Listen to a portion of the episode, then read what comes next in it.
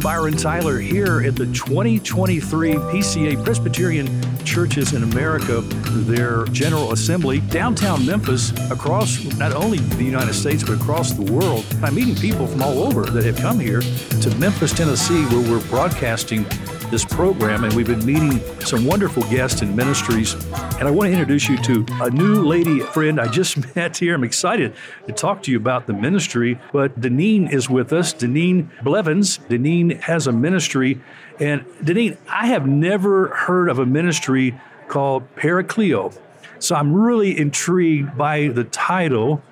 And first of all, you have a wonderful smiling face, and it just Thank lights you. up. Your whole face lights up when we're talking here. Uh, is this your first time in Memphis, Tennessee?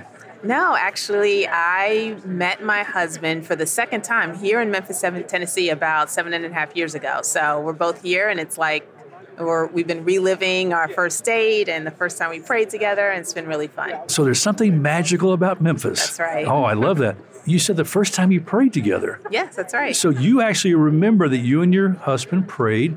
Was it your first date? it was the second time that we had seen each other.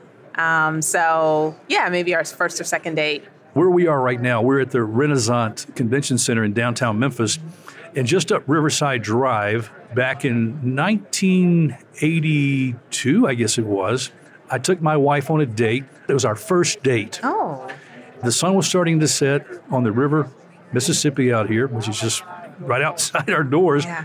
We sat there and we sang some hymns together. I played my harmonica. wow. I played uh, Mighty Fortress uh, on my harmonica. It's about the only song I could play.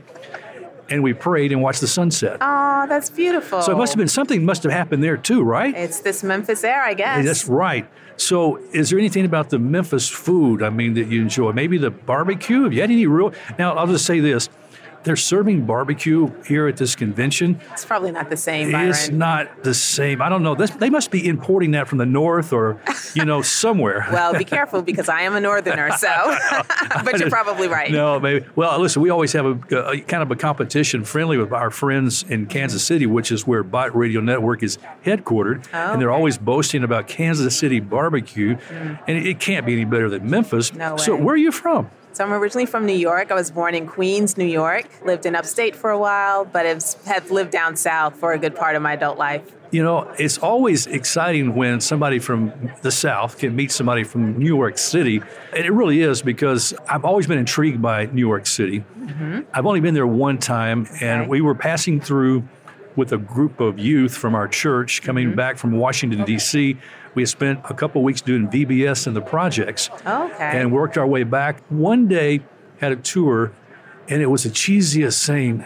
I mean, cheesiest thing, let me tell you. Mm-hmm. Now, riding the ferry across Staten Island going to the Statue of Liberty, that was very nice. yeah. And had a coney dog there on the island. But then Mm-hmm. We went to Chinatown, and they took us up these steps.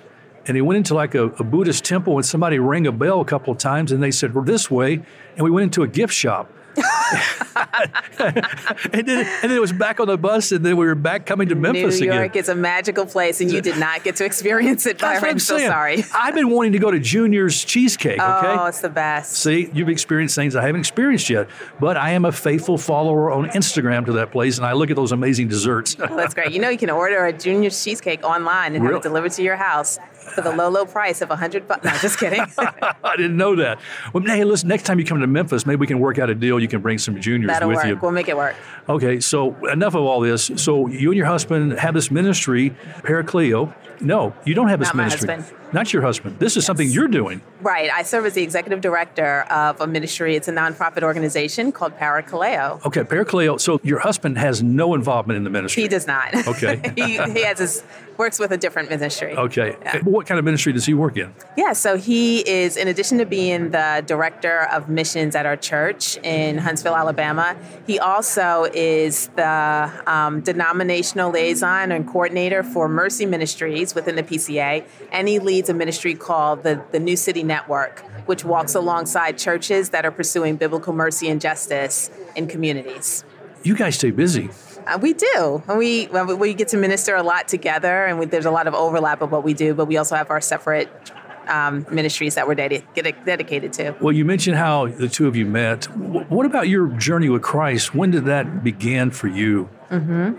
Sure. Wow. That about 20 years ago, I was living in Maryland and had a roommate who was a new believer. And um, she probably did all the things that you shouldn't do as a new believer. She um, was annoying and pressured me to go to church and um, pretty much threw the Bible in my face all the time. And that's actually what, what the Lord used to open my eyes to grace. Oh. And so years later, I found myself in a solid, Bible believing, gospel centered church that cared about not only the soul, but also about the body and um, taught how the gospel compels us to pursue the needs of people who are suffering the most in a way that was really honoring and rooted in justice.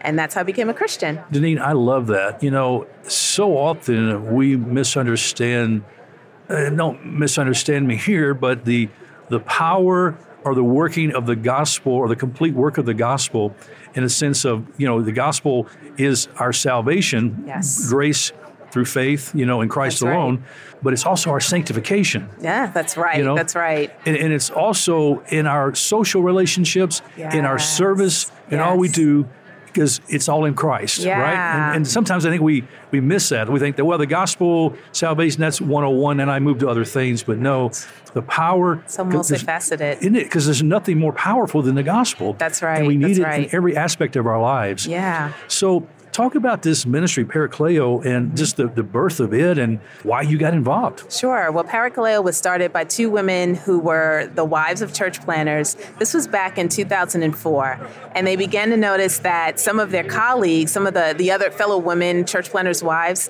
had been experiencing a similar set of challenges um, expectations from others uh, church planting is really a sort of a pressure cooker. So the pressure that they, they experience, ambiguity around their roles. Their husbands had a more clear job description where they were expected to carry a lot of the weight of the ministry without any clarity about how to do that.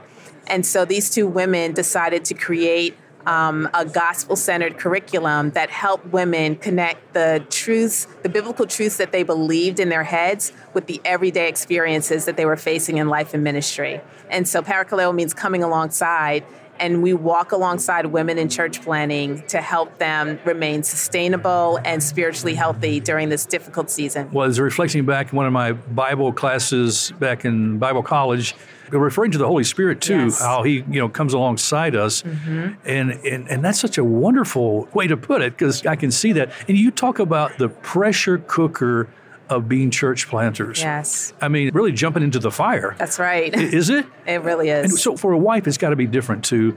When you're trying to take care of a family. Yeah. And you're moving into a territory like church planting, because there's a lot of those who step into that role who are bivocational. Right. They don't have a a denomination or a, a, church body necessarily that is going to support them or give them X amount of dollars to help offset expenses.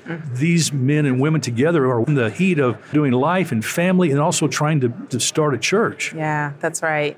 Um, well, it's interesting because um, I think women in church planting come into it in many different ways. Some of them come in with a vision um, that's comparable to her husband's. I mean, I've met women that actually had the idea for starting the church in a particular area. Maybe it was her community in the first place. And together they put together a plan. They create a strategy. She's very involved in it. And then once they get involved in the church, her role changes. And most of the focus is on the development and the care of the lead pastor, him, and she's sort of relegated to do more behind the scenes work. And so she's having to navigate a different dynamic because she's not supported. On the other hand, there are some women who come in and play just a supportive role. Maybe she's working full time and caring and providing for the family while he's executing the work of the church, and she's not as involved. And yet, there's an expectation that she should be the ones taking care of the kids and kids ministry or leading the women's ministry. Yeah, yeah, yeah. And so, both women um, with the with lack of clarity about what they're supposed to do, are expected to to um, be, remain resilient during the season without much support. And so this is where Parakaleo steps in and provides that care and spiritual renewal. What have been some of the challenges for you personally as you lead this organization? Yeah. Well, first I'll say I'm, I'm really passionate about it because I was a woman. I was a single woman who was the sort of the right hand woman to our lead pastor, helping to execute some of the work of the ministry.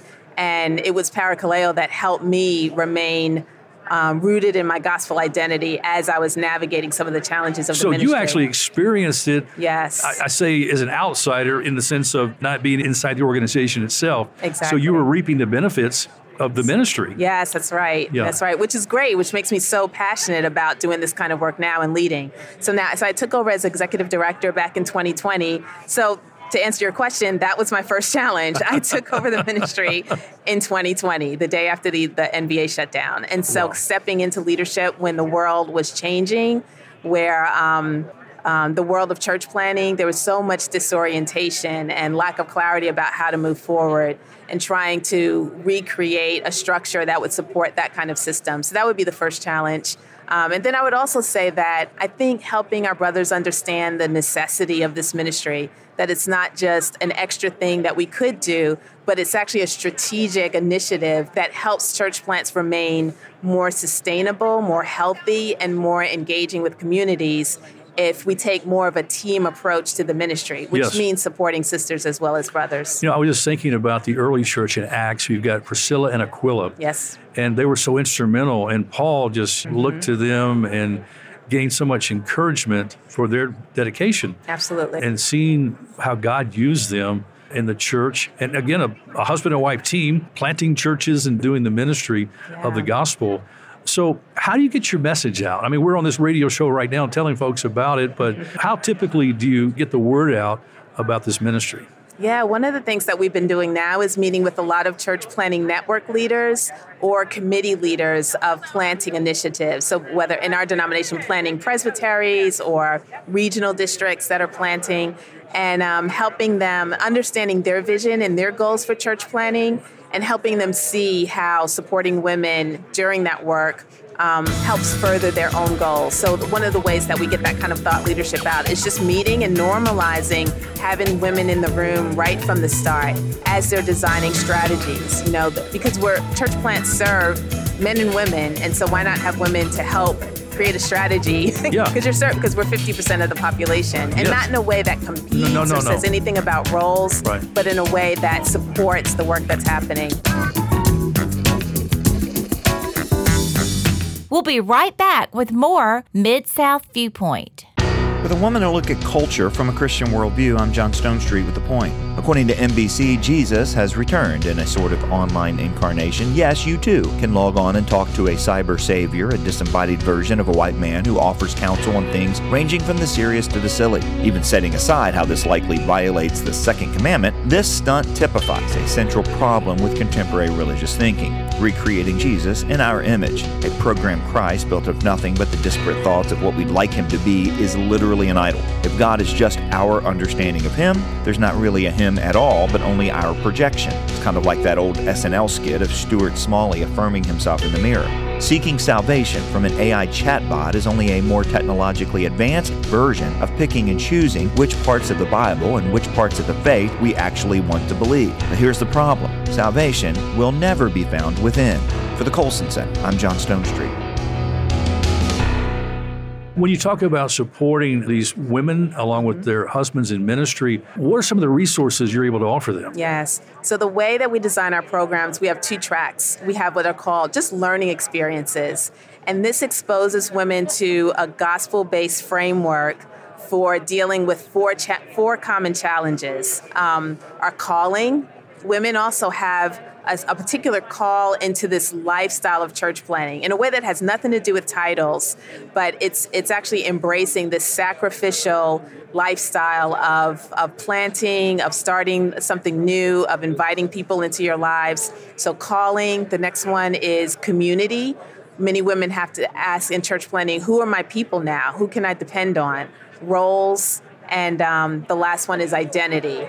Um, so our, these learning experiences are modules that that uh, address those four challenges, and then we also have what we call alongside groups, which are communities of women that help address the everyday issues that they're facing in a small group facilitated by a leader and they're they're part of a year-long community. We offer them virtually and we also offer them in person through our networks. Okay, so seminars, conferences, things like that? Uh, we don't we actually don't have large group conferences because part of the secret sauce of Parakaleo is the deep relational nature of it. Right. So we really know each other and walk alongside each other You know, long term. I love this, Denine. It's like a discipleship mentoring kind of thing. Come alongside, as you say, this what the title is, Parakaleo, so perfectly fits what you're doing.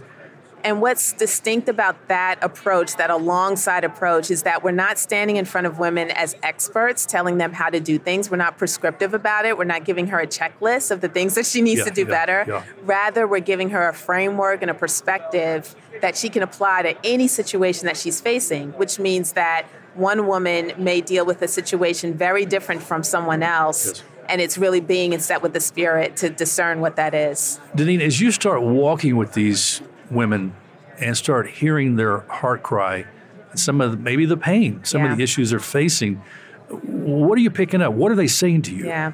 I remember talking to one woman that um, um, she and her husband held uh, like a, a, an interest meeting at their house, and she said, "I felt, I felt like everyone's eyes were on me, and yet so unseen at the same time." So a lot of women feel like they're the center of attention, and and and everything rests on them. Yet at the same time, they're not really known. And You know, and that's mm-hmm. interesting. If you stop there just for a second, Sure. a survey was taken among pastors' wives, not in planting, but just on ongoing. 80% in the survey felt alone. yes, yeah, And, yeah. and, and we as in the congregants don't realize that oftentimes, you know. Right. But we could potentially be the trouble, you know, in, in that, in a part of that cause. And that's within an established church. But we're talking here, I can't imagine if you're trying to build relationships and having that same kind of feeling at mm-hmm. the very beginning. Exactly. And so women really need a supportive community outside the local church, her local church, where she can be honest, where she can really share about her struggles. And this refers whether she's the wife of the church planter or if she's a woman that's playing a strategic role, maybe she's a staff member that also needs a community of support for her as well. And so Parakaleo offers that that kind of community. So, how much staff do you have? I mean, Yeah, it's a good question, Yeah. We need about five people. We have about three, and so like like a lot of ministries, and especially a ministry that's led by women, we work with what we have, and we have to, our two incredible staff members, a program director and an operations manager. I'm the executive director. We just carry the work of the ministry. But in addition to that, we have an amazing team of leaders, about 35 leaders located in 12. I think now we're actually at about 16 different countries right now. oh, you really? Yes, sir. So those leaders work, in t- most of them work in tandem with some kind of local church planting network. So we provide them with support, materials, resources, and then the network provides the infrastructure and accountability to do their to ser- serve women in their in their context, culture, and language. What has been some of the feedback as you reach out to some of these church planting groups, and maybe even through PCA, Mm-hmm. as they discover what you're doing and what you have available? What's been their response? Yeah, yeah. So we work. We started off in the PCA. We now work with different denominations, as I said, in different countries. I had so here at our denominational convention, um, um, General Assembly, I had a husband stop me yesterday, and he started telling me how much Parakaleo had meant for his wife and their marriage, and he couldn't finish because he started choking up.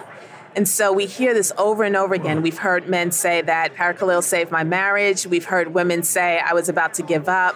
Yeah, so the stories are endless about Oh. the impact that it's made. And so I'm really thankful to our founders that had and carried this vision and for the work that our leaders are doing today. Denine, the enemy seeks to steal, kill, and destroy, and he definitely doesn't want to see a new church plant. That's right. That's right. You know, and I could see providing that discouragement uh, for the wife. Yes. You know, she's got to be encouraged, and, and not only that, she's got to be encouraged for herself Yeah. because she's created the image of God, and she's called to the gospel, and she's that's that's who she is as God's child. That's right. But God's given her a unique role in the way that she supports her husband.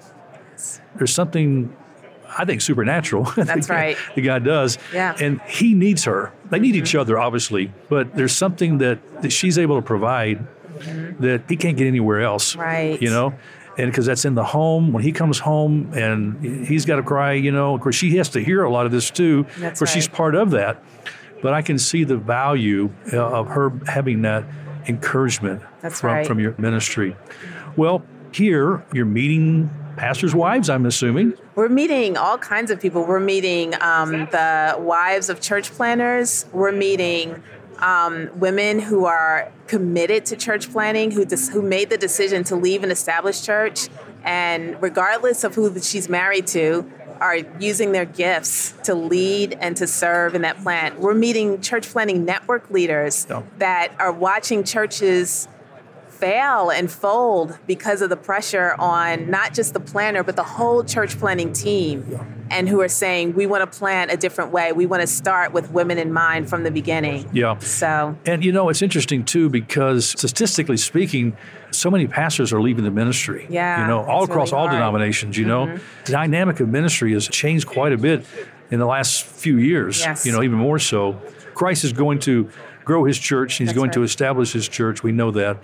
Um, so out of all of what you get to do, what's the favorite thing that you enjoy most? Oh, it's my favorite thing. That's so hard. I love, love, love meeting women. I love hearing their stories, hearing how the gospel um, transforms them. I love helping them process the struggles that they're going through um, in using going back to the cross. Um, and I love talking to leaders, to female and male leaders that are involved in this work and who are trying to create different structures. You know, when we think about the next generation coming up, a lot of the leaders don't want to do things the way that we've done them. I'm 50, I turned 50 this year. And Happy birthday. Thank you. and but for the younger generation, they're not wanting to go in as solo church planters. They're wanting to go in as a team. And so they're looking for resources that are going to equip the whole team, men and women. Um, so I love spreading that kind of thought leadership Yeah. and being a part of this new wave of church planting in our country. Okay, when you first stepped into this role as executive director of the ministry, I'm sure you had your ideas as you got into it and understood. Of course, you already were part and had been a benefit. I understand that. Things changed when you actually, you know, you were the executive director. Yeah.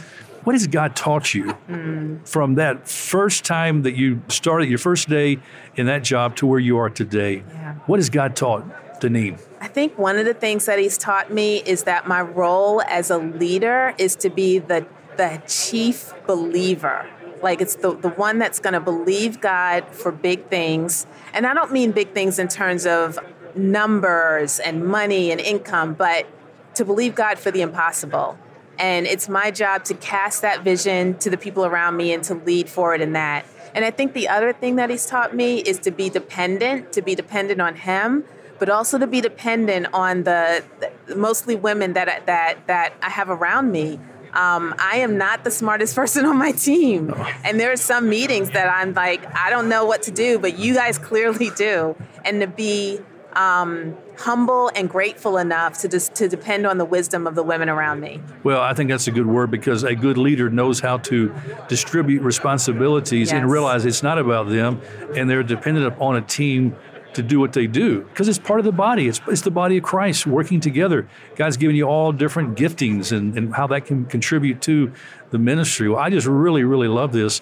So, somebody listening right now that's a pastor's wife, maybe a church planting pastor's wife, they've never heard of the ministry. How can they connect with you? How can they get Yeah, involved? Sure. Yeah.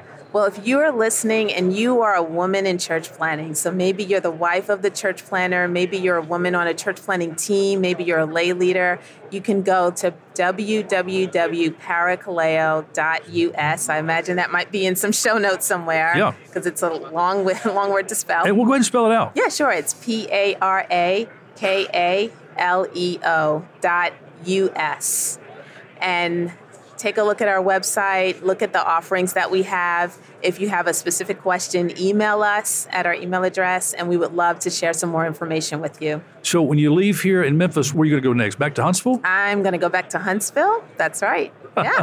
and I'm going to stay there for a while, no traveling for a few, a, a month or so. How do you think, Denine, as you have been engaging this ministry as executive director and working with women, how have you seen that maybe help you in your relationship with your husband in his ministry? Yeah. Well, we have a lot of overlap in what we do. So often, uh, like just this convention, we're both here when we travel. Um, and we also refer people that we talk to to each other. you know, if he sees that there's some overlap, he'll send them over to where I am, or we'll do an email introduction. Networking. So that's been networking. Yeah. That's Yeah. right. I love it. Um, and also, I think, but we're also very different in our approaches, and so we've had to learn to respect the way that the other partner does certain things in ministry, and and and to just believe that God's gonna.